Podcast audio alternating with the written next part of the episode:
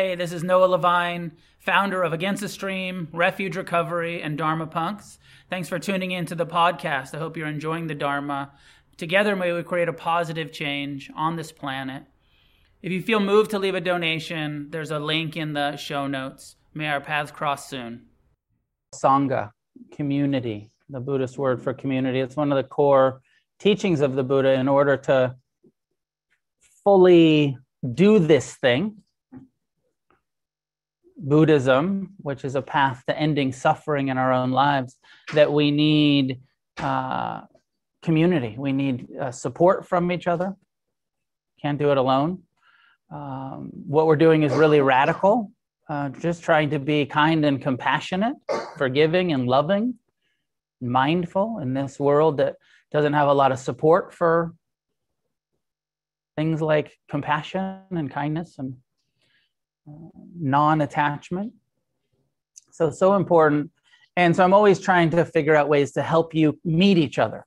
I feel like one of my jobs is to, cer- certainly it's my job to teach you about Buddhism and give you some meditation instructions, support you in that way.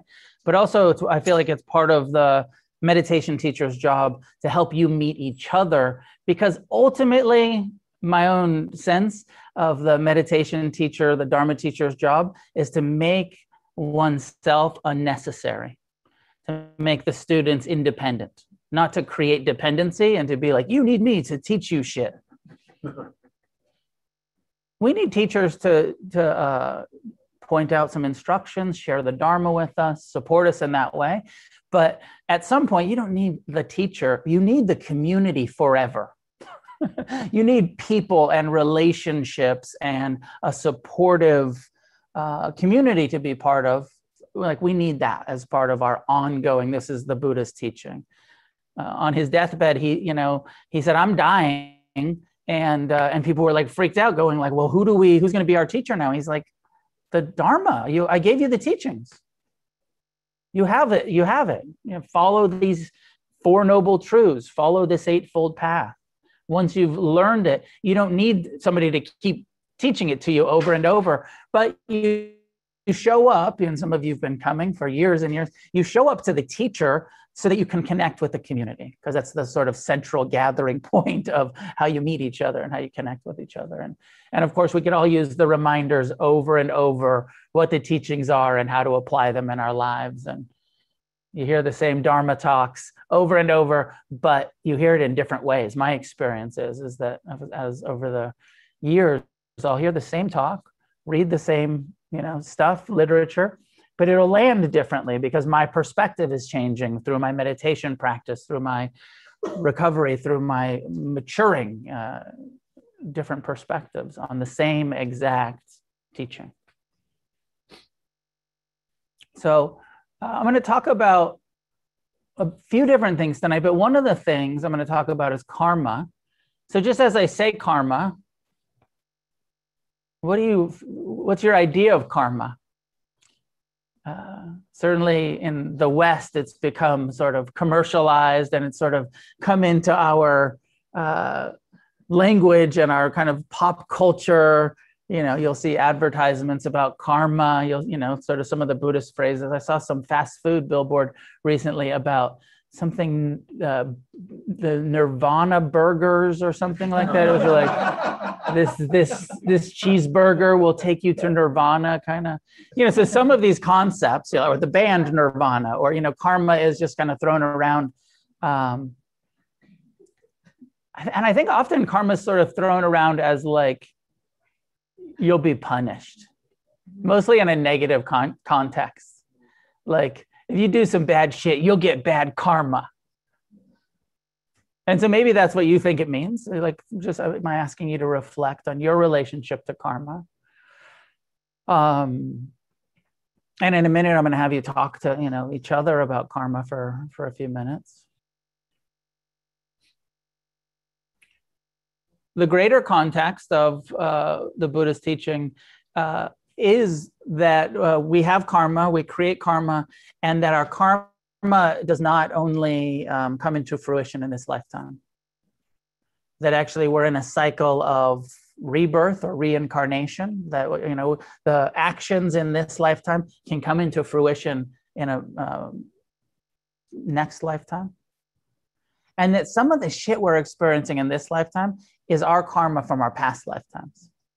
This is the, the whole context of the Buddha's teaching. And so you can think about, do you believe that? I think, you know, we give a lot of uh, rational, scientific, fucking prove it attitude in our community. I'm a little bit that way myself. I'm like, eh, it sounds a little mystical for me.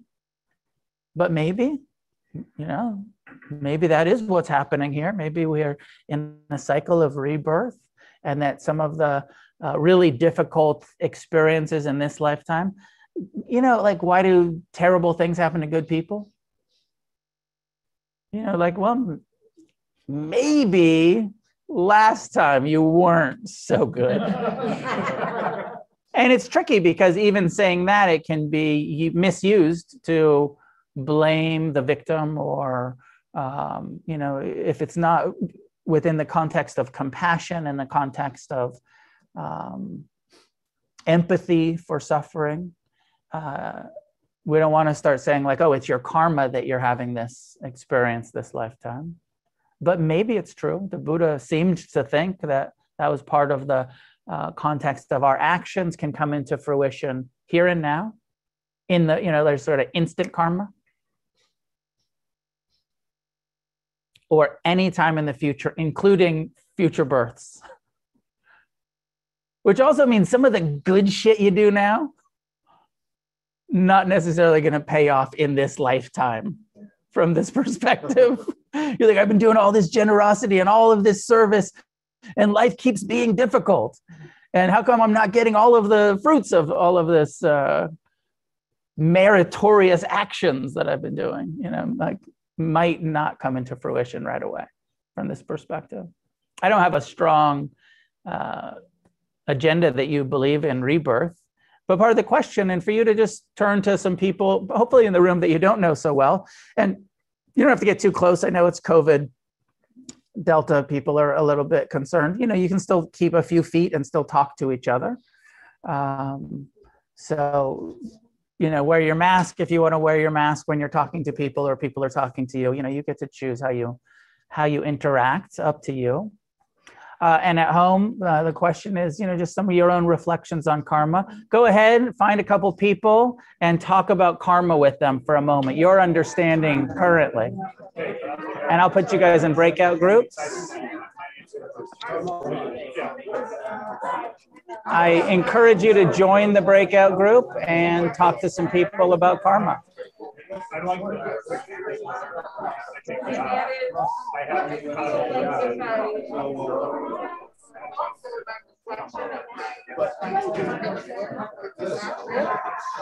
Tell me, how are you? Pretty good. Just got it. How was the drive down? So easy. Traffic coming in, not bad. Everybody's going the other way over the. Okay. Are you staying for class, or are you just saying hi? Okay. If you want to jump in, we're talking about karma. You know, he should go talk to that guy in the tie dye back there. That's my good, my buddy Evan. You'll like him. Okay.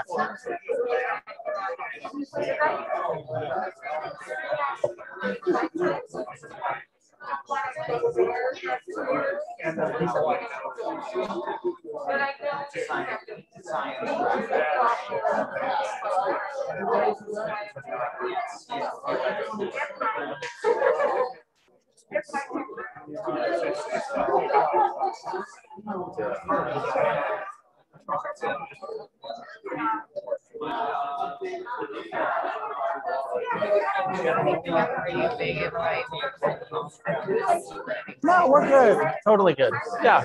Thank you for, yeah. No, we're good. Yeah. Take care of yourself. Get some rest. Okay. Thank you. Thank you.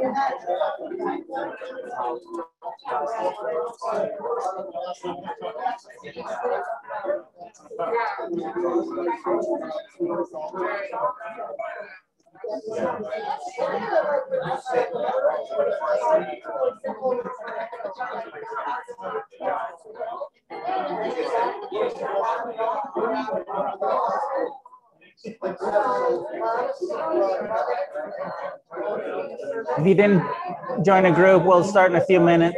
Hang in there.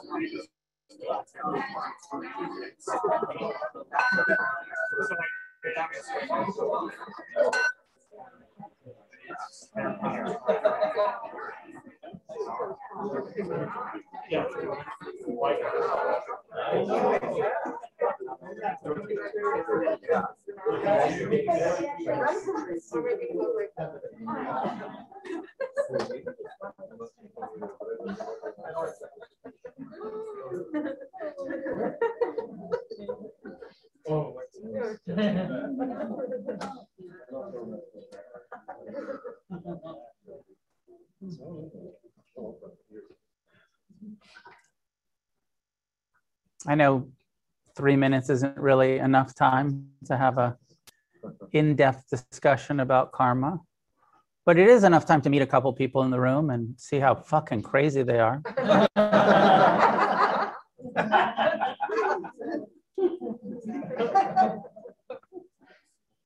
Or just to connect for a minute. So we'll meditate on, um, mostly do mindfulness. I'm going to talk about the five uh, daily remembrances or, or recollections that um, are encouraged in Buddhism to, to remember on a daily basis that we are uh, subject to uh, sickness and aging and death. That uh, just to remember, like, okay, I'm in this impermanent body process. It's part of the first foundation of mindfulness. To Uh, a couple weeks ago, I did a corpse meditation. I'm not going to hit you with the corpse meditation again tonight, but just I might bring in some reflections on impermanence and decay, and that this process that we're experiencing is, is temporary and is constantly changing. Sickness, aging, death, part of the deal. Um, there's the, the Buddhist joke uh, of the, the Buddhist coroner who got fired from his job because uh, on every single toe tag, he was putting cause of death was birth, Right. And so like as Buddhists, we realize like, well, yeah, you, you know, you take birth, you experience sickness, aging, death. Now, all, you know, I'm not, not that Buddhists have the corner on that very simple, uh, you know, reality. Everybody knows it on some level, but um, there can be a cultural denial about it and a kind of uh, rejection of it and all of the kind of, I want to stay young, like our, us punk rockers. I'm going to stay young until I die, seven seconds sort of, I'm stay young until I die. Or, you know, or the kind of more mainstream, like I'm going to Uh, do anti-aging diet and anti-aging cream and anti-aging shampoo and anti-aging, you know, like everything. Like I'm, I'm not gonna, I'm gonna resist it. Now, I don't have a, a ton of judgment about, you know, any of that. Like if that's everybody's choice, you know, of course, like however you wanna try to take care, you know, healthy, like take care of your body and, and all of those things, you know, stay as healthy as you can in the process of aging and in the process of, Uh, you know, facing death uh, that is inevitable for all of us.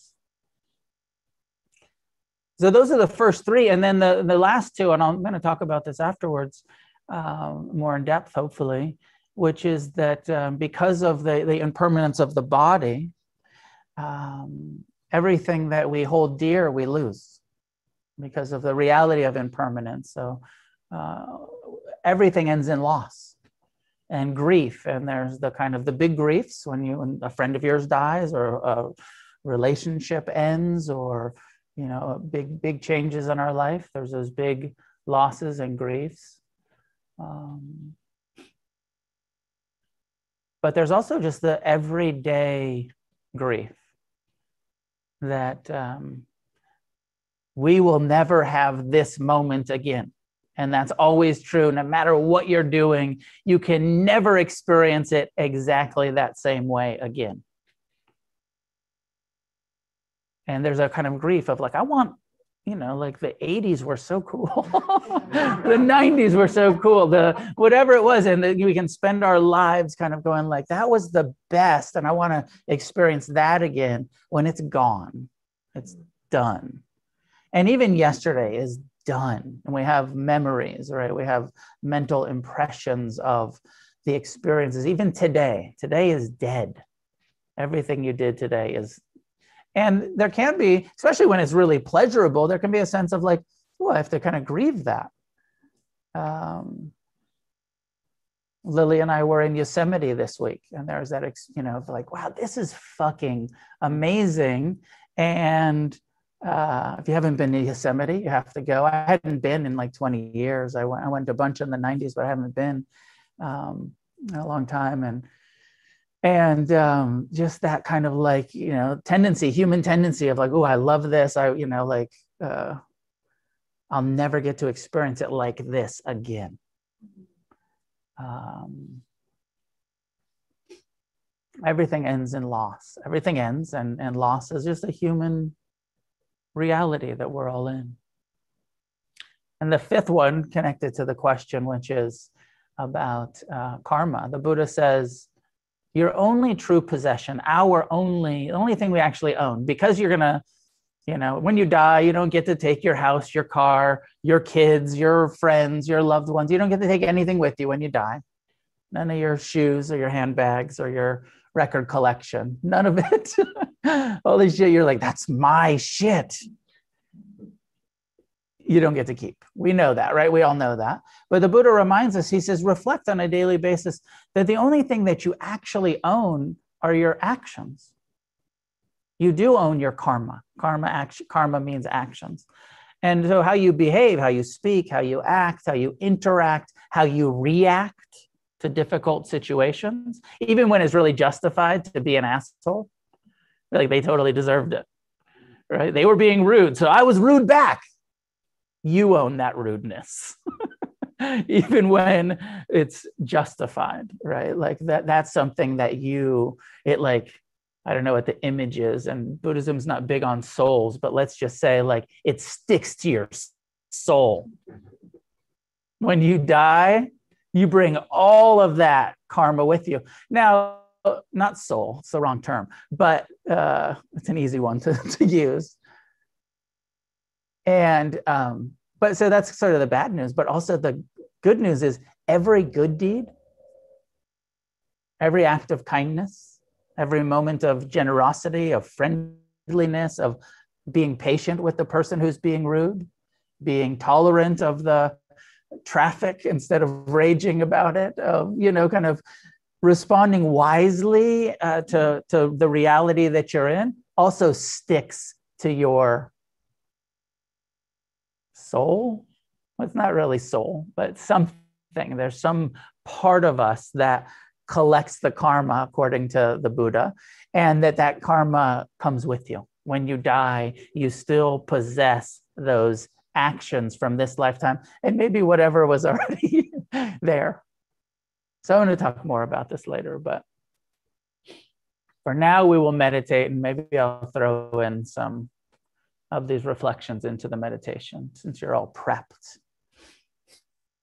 Find a way to sit that's upright and relaxed, please.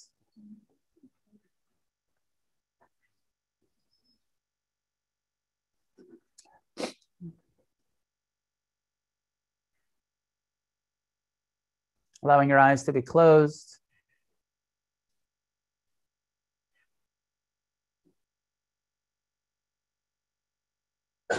Bringing our full awareness into the body. Dropping out of the world of thoughts and memory and plans into the sensory world of physical sensations.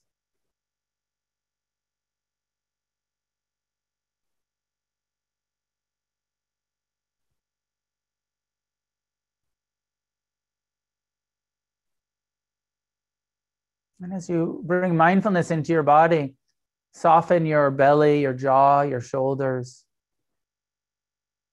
and let yourself grieve a little bit, acknowledging impermanence and loss. Let yourself feel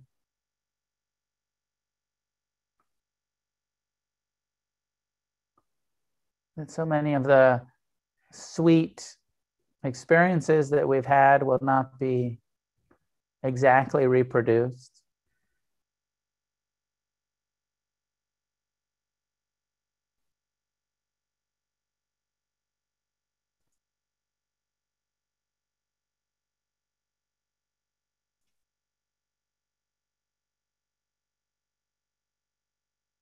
Letting go, softening, and grieving the past.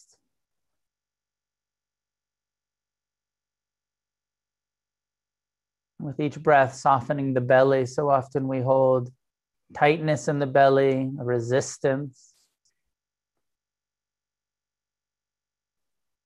suppressing sadness or grief.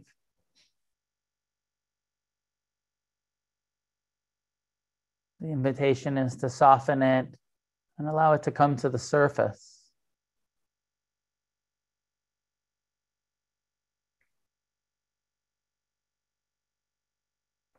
Where it can be felt, where it can be tended to.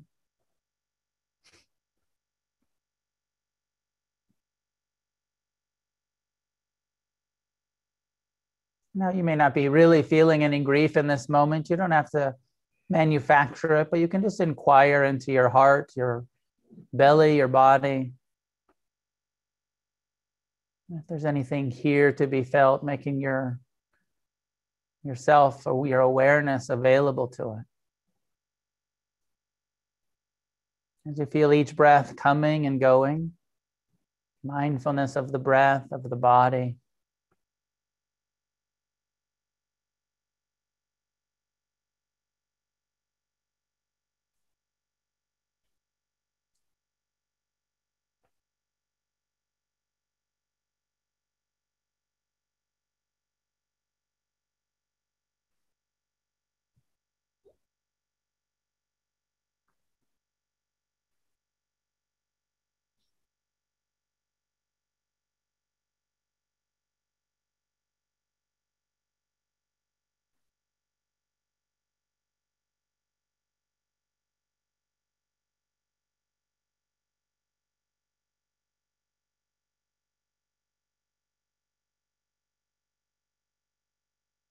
Everything that we love, we will lose. All of the wonderful experiences that we have are all temporary, fleeting. Even the spiritual experiences don't last. Even the best meditation you'll ever experience will be impermanent.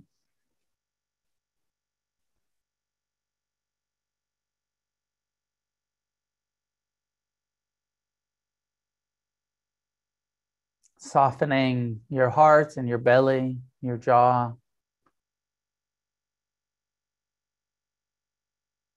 Into the reality of loss.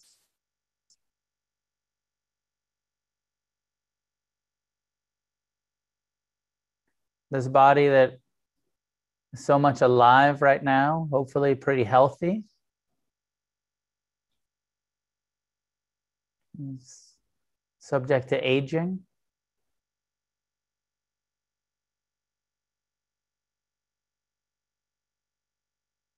Not exempt from aging.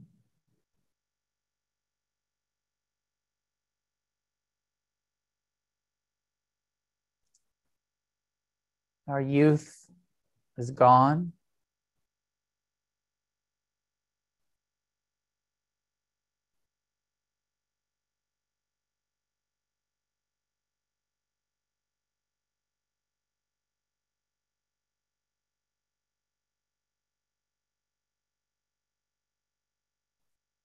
This body, so much alive, hopefully healthy in this moment, subject to illness,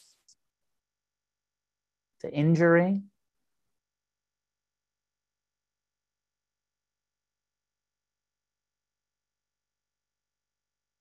Breathing it in, rather than resisting, denying, or trying to avoid reality. The Buddha's wise encouragement is to turn towards it.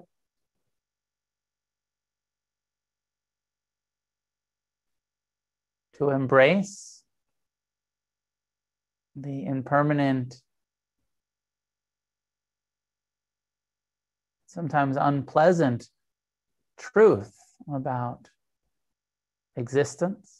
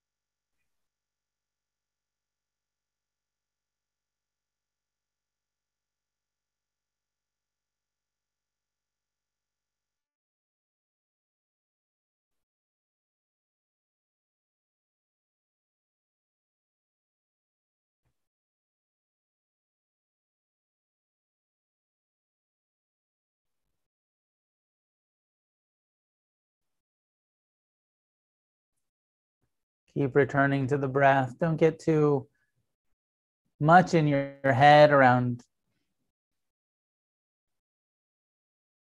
the past or the future. Just reflecting on letting go.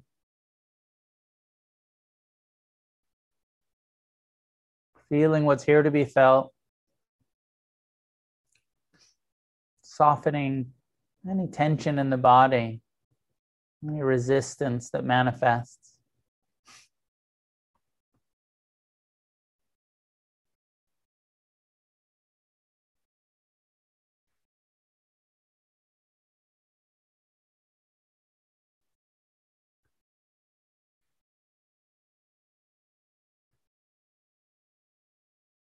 Bringing an attitude of loving kindness to loss, an attitude, a relationship of compassion for the grief.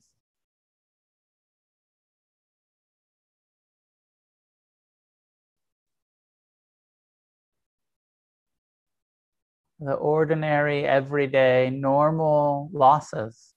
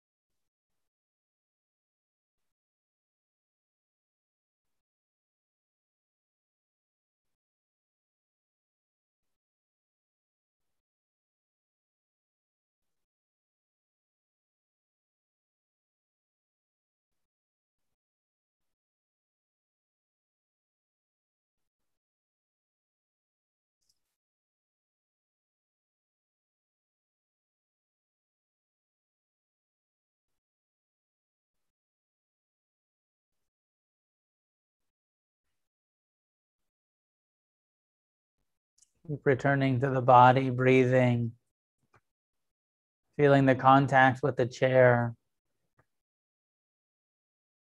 When your attention gets involved in thinking about the future or the past, perhaps just place the word here in your mind. Cut through the discursive thinking by reminding yourself, I'm here. Right now, sitting, breathing, feeling.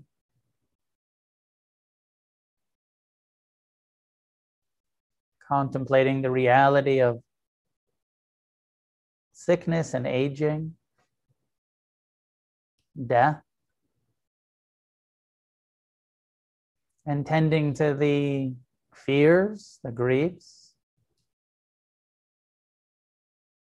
that arise, experienced in the body, in the heart, in the mind.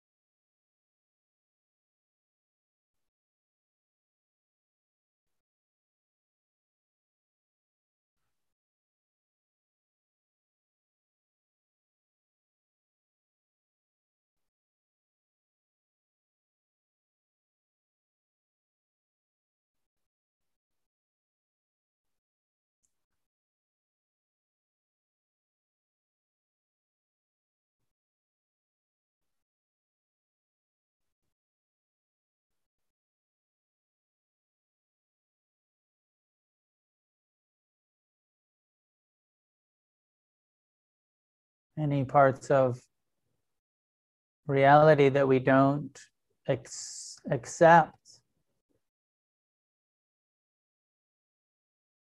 we suffer about.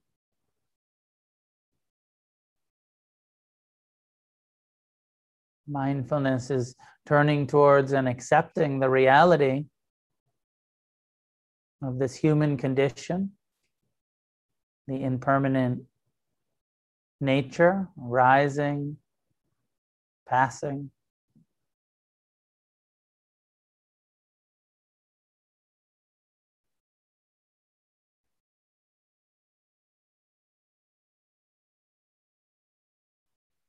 Accepting ourselves just as we are, our minds, sometimes dysfunctional tendencies, critical, fear-based, all of the craving and aversion of our survival instinct.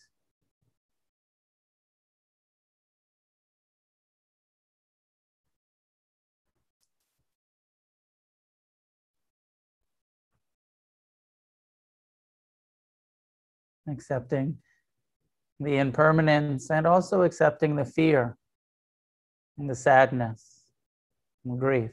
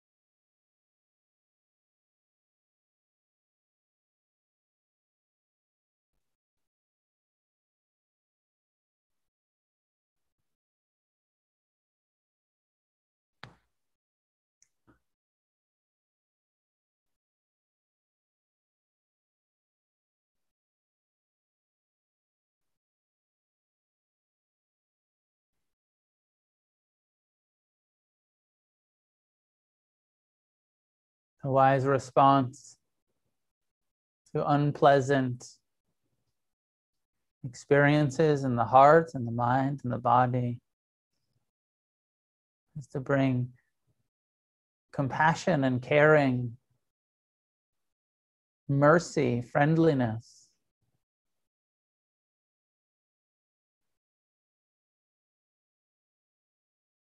Resistance and avoidance is so futile.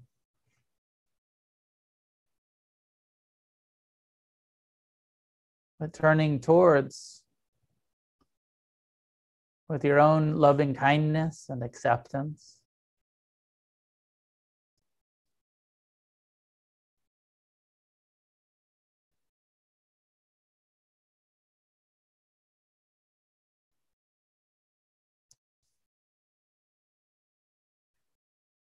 Saying to yourself, breathing in the acknowledgement, I'm aging.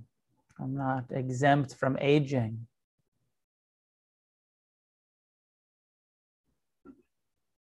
And reflect, and breathe in and bring tenderness to aging. Maybe it's no big deal yet.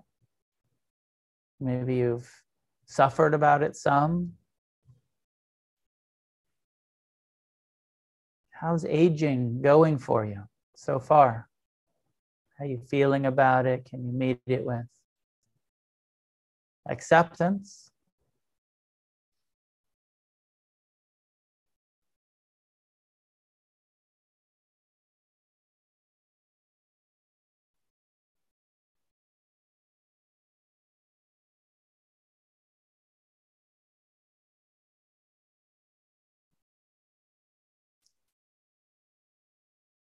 Saying to yourself, I am subject to illness, injury, disease, susceptible, I'm not exempt. These human bodies, so resilient in so many ways and also so fragile.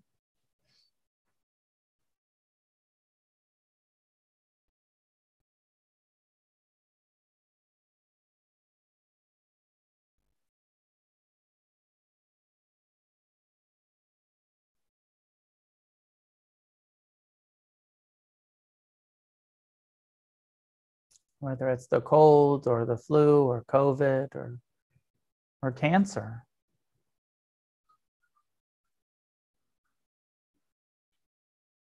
Or heart disease or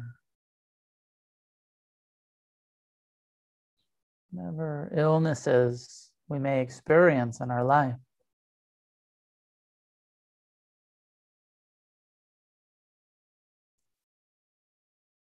Even if we live a long, healthy life, just the decaying of the body, the loss of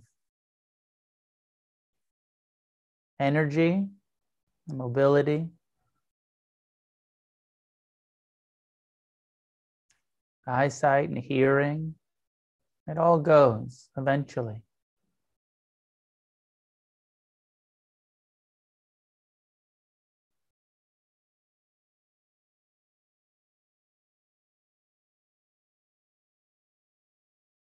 None are exempt.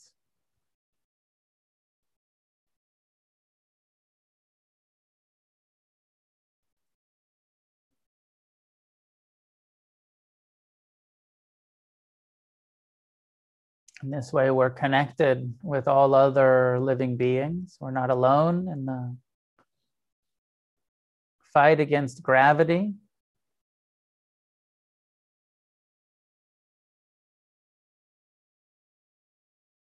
Gravity always wins.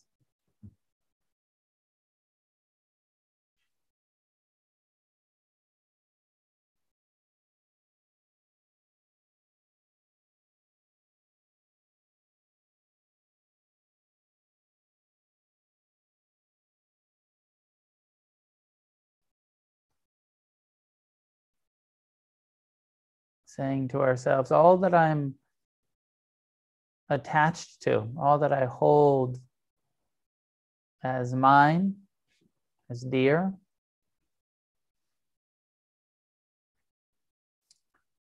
I will eventually lose. I don't get to keep.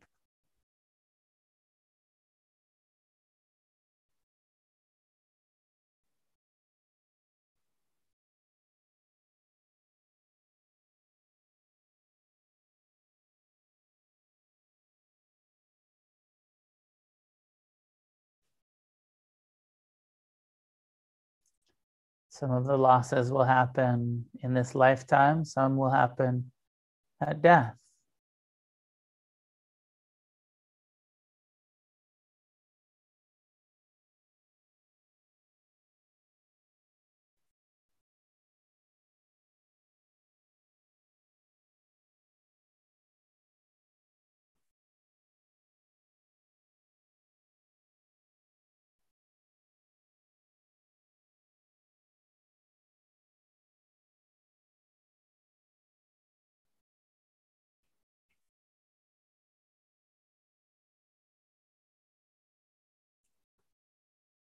And lastly, our acknowledgement of karma.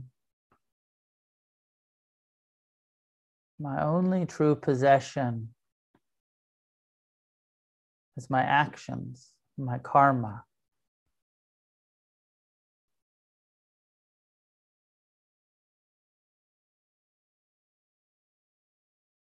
Karma is the ground that I stand on. Is the reality that I create for myself.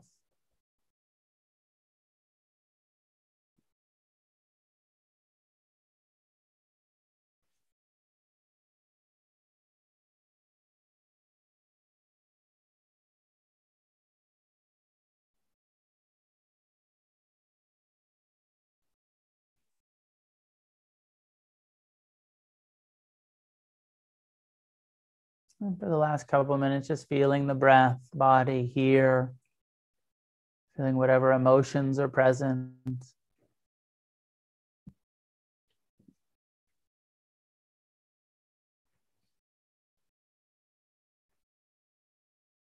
And accepting our, ourselves just as we are, whatever level of ease we're able to find, or uneasiness, anxiety, stress or fear, even thinking about death brings up, just accepting, yep, kind of freaked out, that's okay too.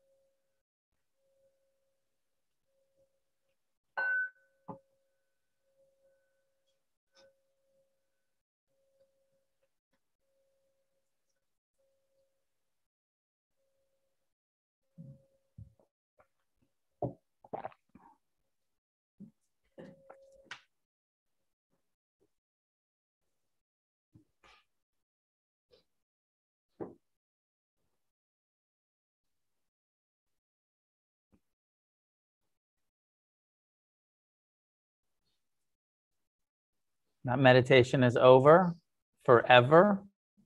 It'll never happen again, just like that.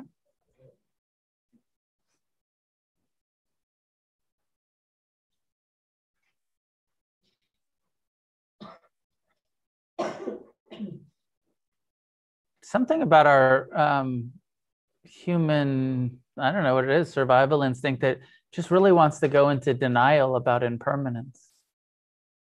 You notice that? Just doesn't like it. Just like, no, I want to pretend like this is going to last and it's going to keep going and it's not going to change and it's not going to And um, even the way we talk to each other, and I've said uh, this in here before, the kind of like, see you later. I'm totally guilty of this. It's like one of my, you know, see you later. See you next time. I'll say to people, see you later. Probably say it to somebody tonight. Hey, great, great seeing you at class. See you next time. With this sort of assumption that we'll ever see each other again. Not, uh, you know, there's a big assumption there. See you later. See you, ne you know, maybe. And I uh, told the story recently about how one, my, one of my teachers, Ajahn Amaro, Buddhist monk, uh, one time, long time ago, gave me this teaching. I was saying, see you later to him. See, I can't wait to see you again. And he stopped me and he said, um, just say goodbye to me forever. Stop this attachment, I'll see you later, uh, assumption in your communication. He's like, he was gentle about it. He was like, you know, yeah, hopefully, but as you know, we're practicing the Dharma, the Dharma of non-attachment, the Dharma of awakeness to impermanence. And to actually, it's a delusion to say in it with a certainty, I will see you later. More like if I guess we wanted to be cleaner in our language, we would say something like, uh, it is my intention to see you again. It is my hope that uh, we will gather again, you know, that we will, I hope you come back next week, or, you know, I hope to see you again. You know, because if we acknowledge that really it's just a hope, it's just an intention, it's not, there's no certainty that because of the impermanence, because of the death reality that we're living in of in, uh, impermanent bodies, um, you know, I'm thinking about this and giving this talk on the five recollections, daily daily reflections. Um, A couple weeks ago, I did death, uh, thinking about karma, the five precepts. Last week, we did um, the five precepts. Uh, my partner, Lily, you know, came home from work today and, and said, you know, one of my coworkers died today.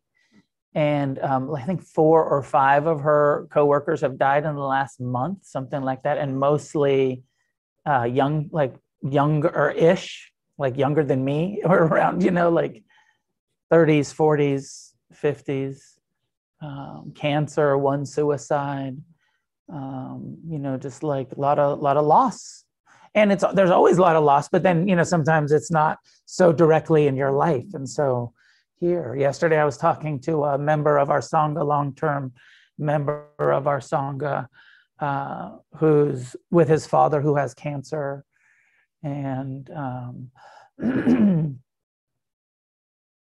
you know, and he was, uh, and, and the situation with his father, it sounds like, you know, treatable cancer with um, chemo and all of that stuff, but the, the side effects of the cancer, uh, he's lost the use, use of his legs and um, just a, and a very active, healthy, I think he's a runner, you know, like one of those kind of like, I have just lost this, all of these abilities that I've been so involved in and, and identified with, and uh, even though the treatment may work, lots of pain, and it sounds like the treatment's got, uh, likely to work, but um, just a lot of suffering around like uh, illness, immobility.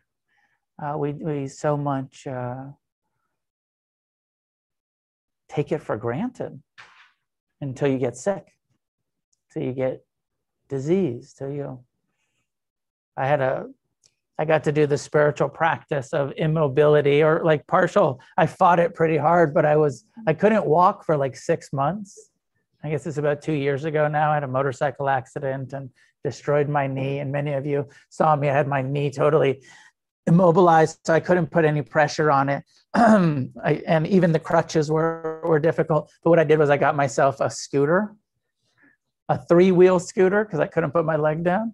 And then I fixed up a, like a thing for my legs so that I could drive my scooter around Venice, this little like trike, because I'm like, fuck that, I gotta be mobile.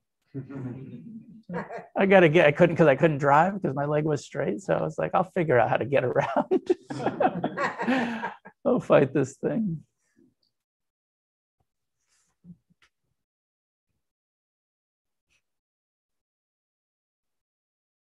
So sometimes it comes into your life, and I imagine that you've had different, uh, so one of the ways in Buddhism we talk about this is that they're like, they're heavenly messengers.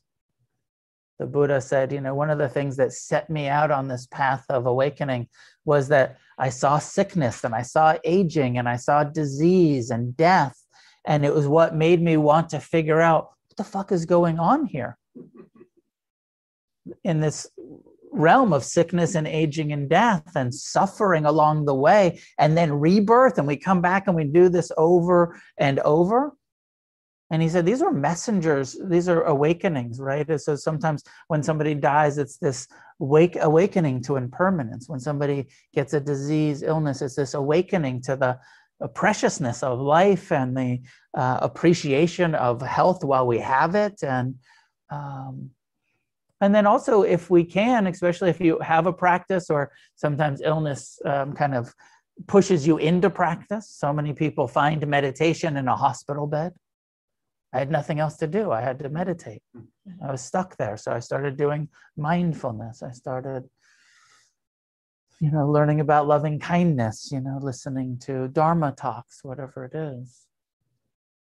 Illness itself can be a very, um, a good spiritual practice, turning towards discomfort, turning towards death, trying to, you know, see all of that survival instinct, clinging and fear that naturally comes up in us, and see it as impersonal. Oh, this is just my amygdala craving for, you know, that survival instinct part of my brain craving for existence. Um, just fear. And, you know, I don't mean to be too dismissive by saying just fear. Like, fear is unpleasant. It's hard to bear. Um, pain is unpleasant. It's hard to bear. Uh, it's quite difficult to not turn our pain into suffering. It's quite difficult to not suffer at illness or at loss or at difficulties, however they're manifesting. It's one of the reasons why it's the encouragement to remind yourself every day it's going to happen. Sickness, aging, death, right? Because it's, it's the fact that we don't remind ourselves every day that when it happens, we're like, why is this happening? Why is it happening to me? Why am I getting old? I didn't sign up for this shit. But I didn't give permission to age to this body, and it keeps aging without my permission. I didn't sign up for wrinkles and sags and whatever. Baldness. I didn't sign up for this baldness.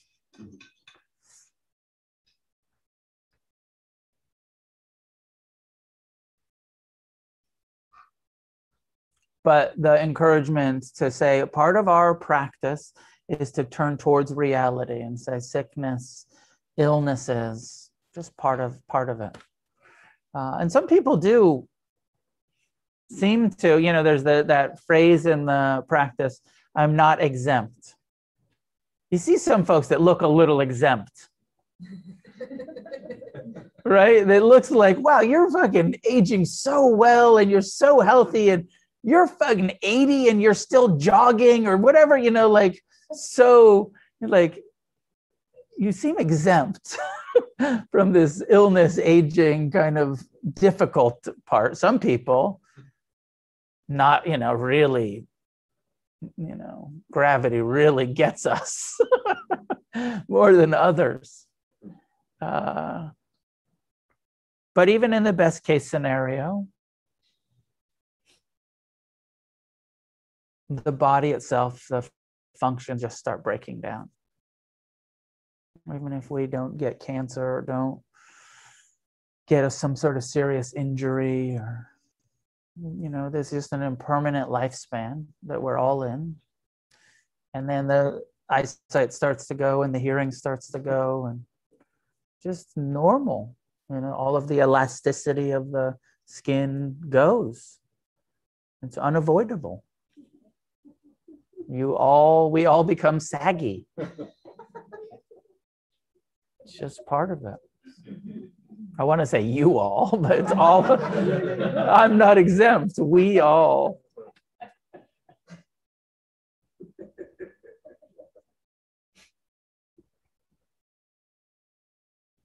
So, so important.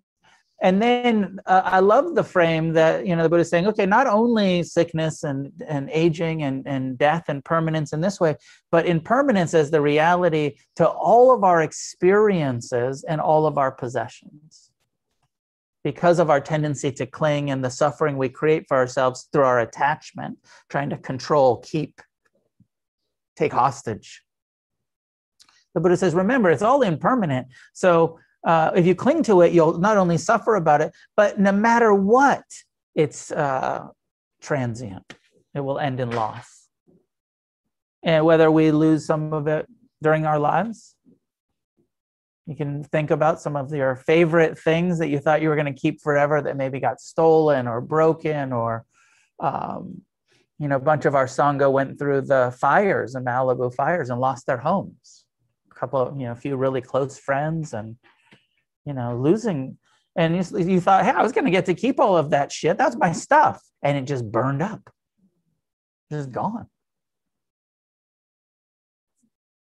And that sort of awakening of like, whoa, like I thought I got to keep my home. My home caught on fire. Or a big earthquake comes, or, um, you know, it's been a while since we've had a big earthquake. I was in the uh, big earthquake in Santa Cruz in nineteen eighty-nine, where it's like our town, the town I grew up in, the old main street that I used to mug people on. It's just gone. Just gone. Just demolished. All of the buildings just demolished. And you go back and there's a street there and there's buildings, but it's not the same street and it's not the same buildings. The whole downtown had to be rebuilt. And, uh, or like eighty percent of it or whatever. Was mugging too much? Kind of joking, but also kind of true. Just mugging, some, some mugging happened.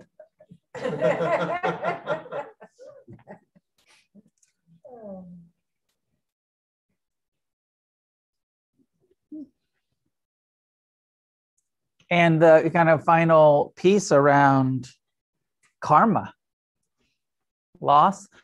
And then, you know, where I started tonight and kind of want to end and have some discussion about all of this with you as a community and people online, um, online community, the virtual Sangha, about what we really own is our actions, is our karma.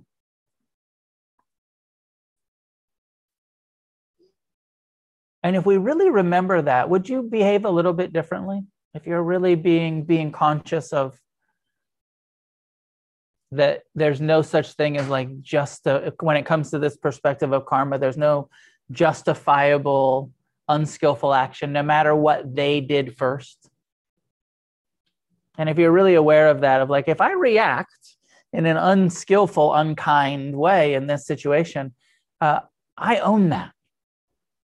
Even if they fucking deserve it, I own it, right? They have their karma for their action, for their unskillful, rude, you know, violent, ignorant, you know, thing that they did or said. They own that. And now that I'm, you know, reacting to it, I own, however, my reaction. And I can have a skillful reaction. And I don't want to say that, I think it's important to um, say that it doesn't always mean being passive when it comes to our reactions to other people's unskillful behaviors. Doesn't mean that you have to be passive. Sometimes there's a confrontation that's necessary. Um, sometimes there's a, um, you know, correction that's necessary, or a, a, a, a critique, or, but it's the way that we do it. Right? If we do it in a, uh, it's important to speak out against racism. It's important to speak out against sexism. It's important to speak out against all forms of cruelty and oppression. But if you say, hey, go fuck yourself, you fucking racist, you're creating the karma of hatred in you, rather than uh, in some way um, having a confrontation that's not violent, that's not uh, coming from a place of hate in you, right? Meeting hatred with hatred, meeting ignorance with hatred, meeting confusion with violence, um, from this perspective is just create, you're, you're, you're, you own that. We own that. I own that. Um, but it doesn't mean don't do anything, right? So that's where it gets tricky. And I know I've seen myself freeze a lot in my kind of practicing the precepts and being like, I want to do something, but I don't know how to do it skillfully. I don't know how to say anything in this situation without becoming angry or violent with my speech. So I'm just going to keep my fucking mouth shut. And I don't feel like that's the right thing to do either. Like, I want to encourage myself and the rest of us to find wise ways to communicate, even in conflict, even in Uh, uh, you know, difficult situations. But if there's a karmically a way to do it that's not going to harm ourselves, even if they deserve it, you're harming yourself. Does that make sense? It's hard to, you know, fucking be like, I gotta care about my own karma enough to not hate you, even though you deserve to be hated on some level, right? Like, it's so justifiable to be like, that person really, but they have all of the karma of their ignorance, and we have all of the karma of our reaction to their ignorance.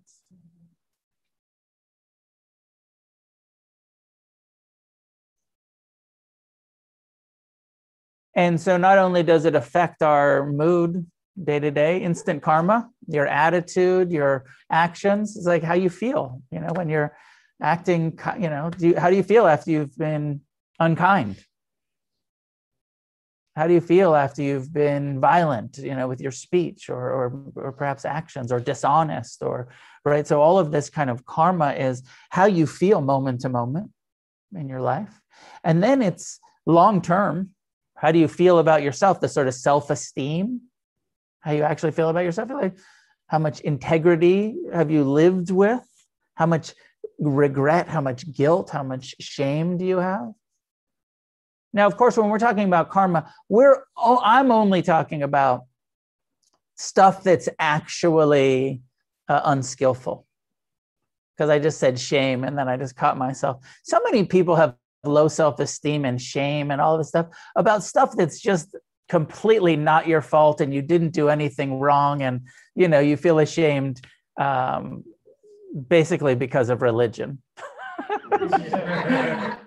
You know, and it's like, you know, basically because of some lies your parents were told and your grandparents were told and you were told, and you sort of took on this sort of unworthiness that is not true at all, but you feel it, right? It's a real feeling, the shame, the unworthiness, the low self-esteem, um, but it's not based on you being a, you know, unskillful person. It's just based on us living in an unskillful culture.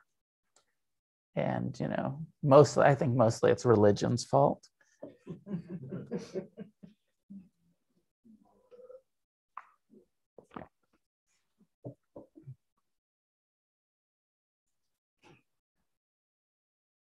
I don't know if this is true or not, but there's a story that the Dalai Lama was asked about what the Western Buddhists are suffering most about. And a bunch of Western Dharma teachers went back to him, and he and they, and they said, uh, they kind of had a little powwow, and they said, well, a lot of self-hatred, a lot of, uh, and went back to the Dalai Lama and said, most of our students, you know, are suffering most about this sort of unworthiness, not, not thinking that even this kind of feeling of like compassion is indulgent, or being kind to yourself is indulgent, and is like you're unworthy of your own kindness and your own compassion, which is a form of self-hatred. You know, love your, you know, it's not okay to love yourself, right? And some of you are like, yeah, it doesn't feel okay to love myself. Where'd you learn that? And so he went, they went to the Dalai Lama, and supposedly the Dalai Lama said, I don't know what the fuck you're talking about. We don't experience that in Tibet. We don't even have a Tibetan word for self-hatred. There's not, it's not even like in our, and I don't know if this is true or not, but I think it's very interesting because it, it could be true. Um, the difference between a culture, Buddhist culture, that says you have Buddha nature, you have the potential to be an enlightened Buddha, a bodhisattva, a, you know, the, and, and raised from, you know, your whole life being told, like, you have Buddha nature, it's in you, you're wise, you're compassionate, love is your true nature, like being told, you know, and that you have to fight against your clinging and your aversion and all of that, but that that's not actually who you are. Mara isn't who you are. Buddha nature is who you are. You have bodhicitta in your heart, rather than our culture that says, you know, you're born into sin. Jesus died for you, and you're a bad person. And you think about sex, and that's wrong. You masturbate, and that's shameful, right? You have desires, and, and uh, you know, the kind of different way that we self-esteem that we have about ourselves based on the what we're taught. And that the West is full of self-hatred. And, you know, I don't think that India and, you know, the kind of Asian cultures or Tibetan cultures are totally free from it. There must be, you know, their own ways, their own sort of neurotic ways that suffering manifests. But according to this story, they say we don't experience self-hatred. We know we are worthy of awakening, and that it's hard work, but that anybody can do it.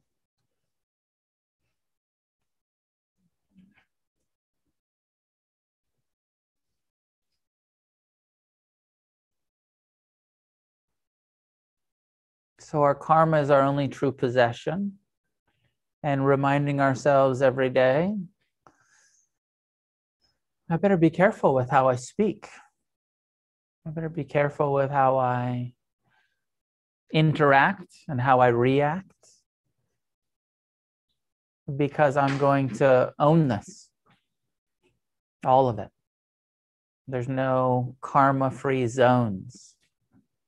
You know how you act pretty, I'm guilty of this for sure. Like you act pretty like skillful in the Sangha,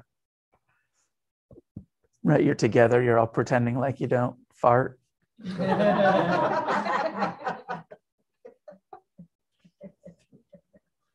Or whatever, you don't, you know.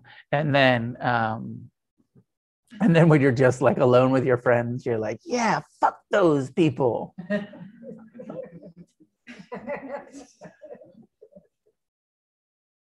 Some of you are, some of you are actually good Buddhists and you don't do that, but most of us do that.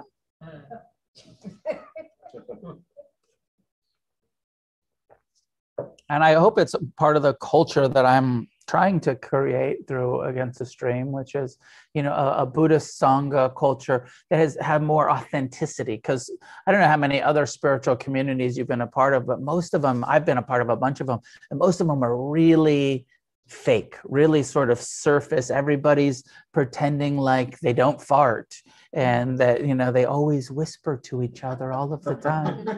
Um, and there's, you know, And, it, you know, it just, it creates this sort of falseness rather than an authenticity of like, yeah, we all fuck up sometimes. And we're trying to purify our karma and, and wake up and take this seriously, um, but also in an authentic way, in a real way that has the humility to, you know, acknowledge our imperfections and um, that we're that, like we're heading in that direction without having to pretend like we're already there.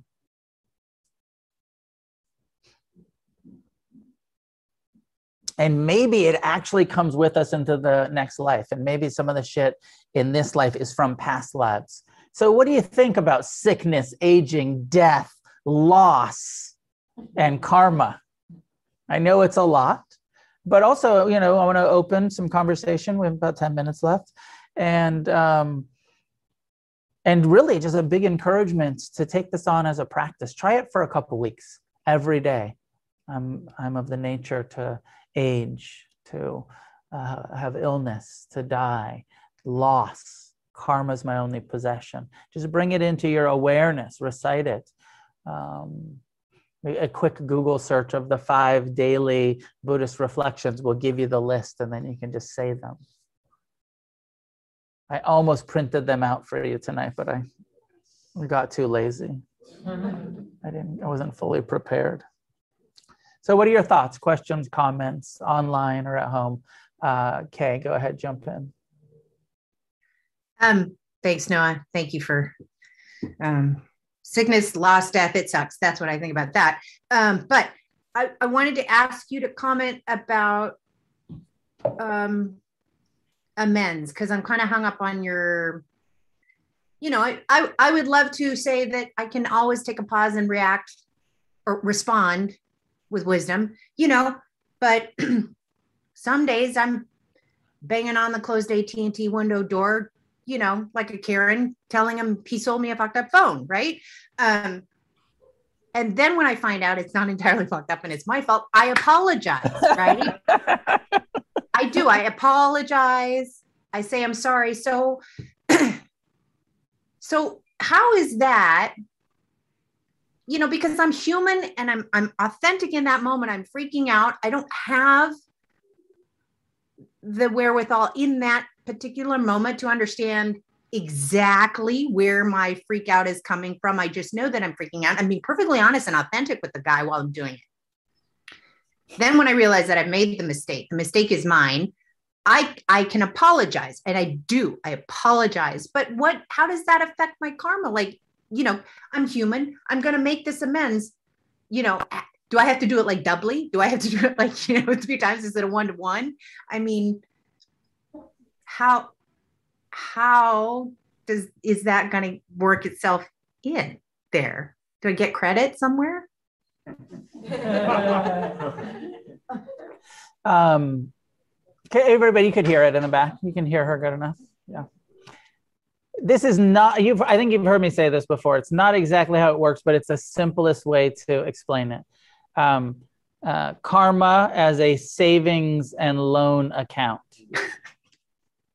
So the the root action, you know, the um, uh, is a withdrawal, right? Of like, I'm taking, a, you know, it's ne- you know, it's taking away from, you know, the the goal is balance your checkbook. Your karmic checkbook at death, if it's not balanced, you know, or in the, um, you know, uh, you know, in the what is it, in the black, right? If, if there's not an abundance, if you don't have more good karma than, than negative karma at death, you come back and have to deal with your negative karma, right? That's, this is the, the perspective. So that action, you know, the unskillful action is a withdrawal, you know, you're, you're, um, and then the amends is a uh, is a deposit. It's a positive. I'm putting something positive in, right? And so this is where I can't say, you know, how, you know, do you have to do twice as much good as as bad, right? And twice as many skillful actions as unskillful actions.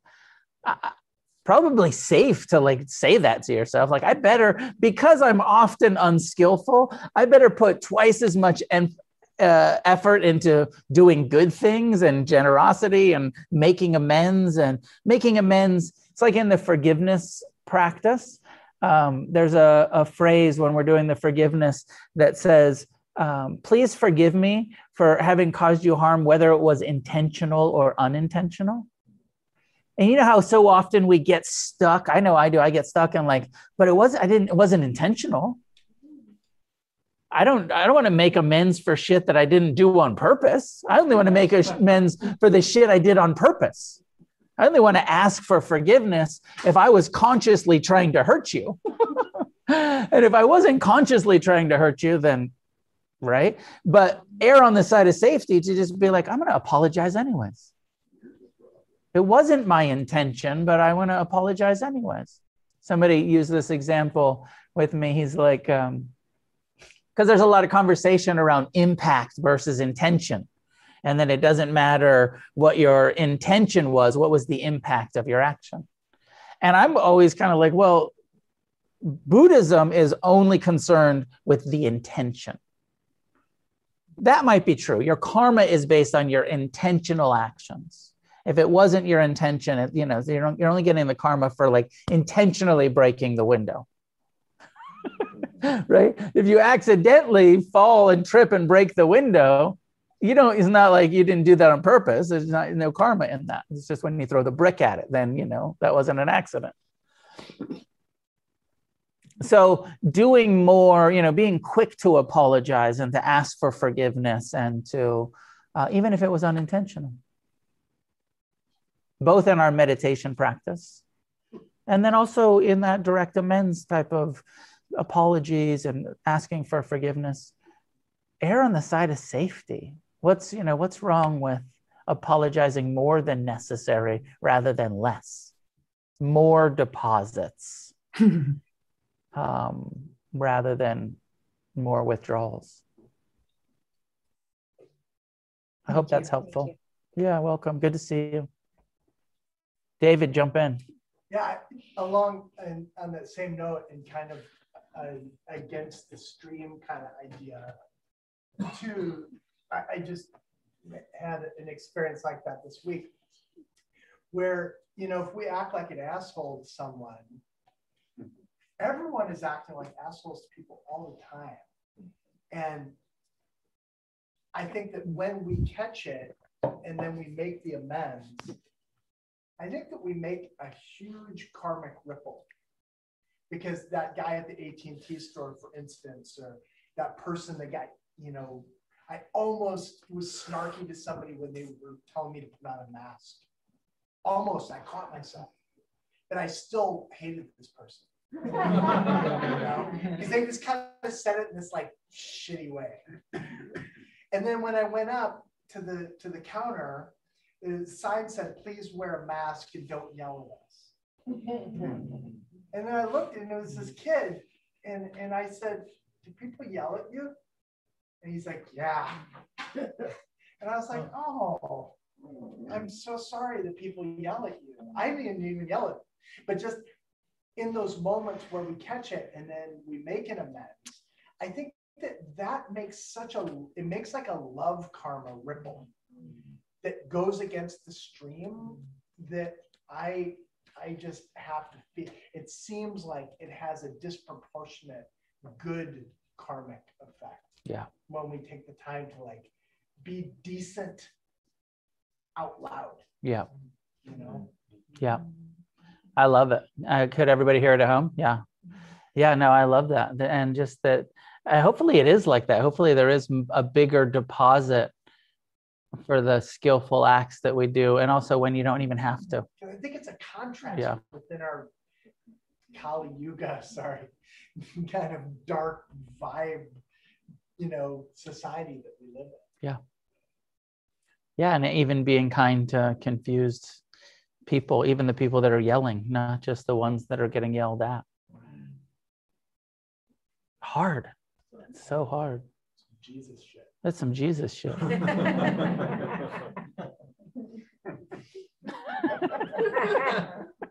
are you looking at me? you, gig you giggled. Um, I guess that's about all tonight. Be decent out loud was the quote. Be decent out loud.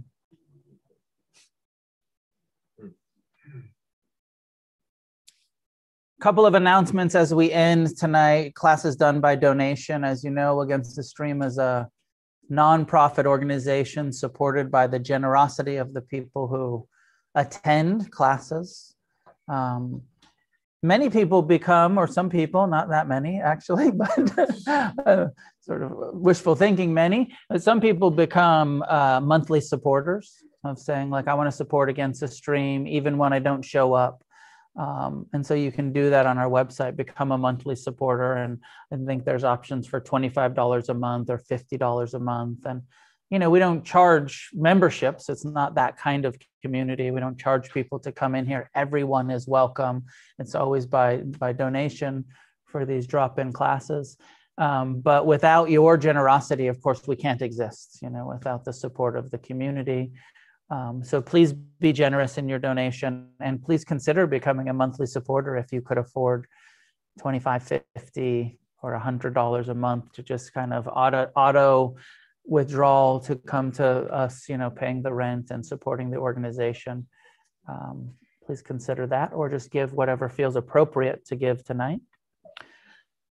Um, the October retreat, October tenth through seventeenth, seven-day retreat is uh, getting close to selling out, but it's not sold out yet. There are still beds available, I think, in double rooms. Um, so you'd have to have a roommate. All the singles are sold out, I believe. There might be one single, I'm not sure. But if you're planning to come, register, because it looks like it's getting pretty full. Uh, if you're willing to camp, you can camp. There is some scholarship money. We've um, kind of given... We've given all of the, I think we've had over fifteen, uh, maybe even more than that, requests for scholarship for people who want to come to retreat that can't afford it. Um, the cheapest price is, I think, around seven fifty to camp. Um, so um, there's scholarship money. If you can pay two hundred fifty dollars, um, then we can scholarship the rest, especially if you don't mind camping. You can come to retreat. Um, if you need a room, we can probably still get you a room. Um, and if you haven't done a retreat, highly, highly recommended. And if you have, you know how good it is for your, how, your own growth, for your own wisdom, for your own um, sense of getting through uh, being with yourself without any distractions for a, a whole week.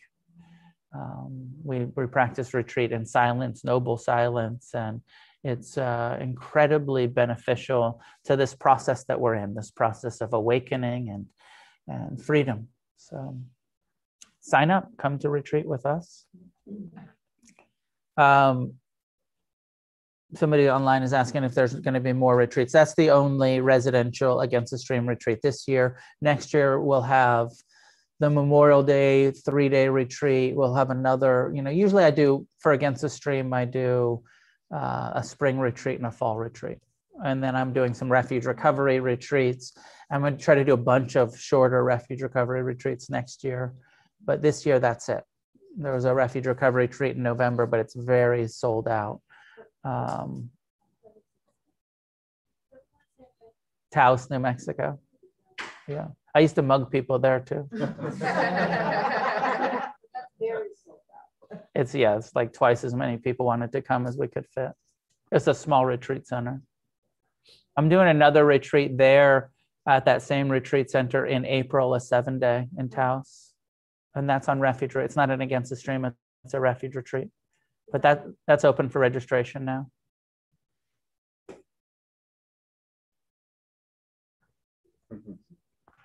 Two different organizations. I, I have to kind of separate the retreats from Refuge Recovery and from Against the Stream, because Refuge is really for the recovery folks.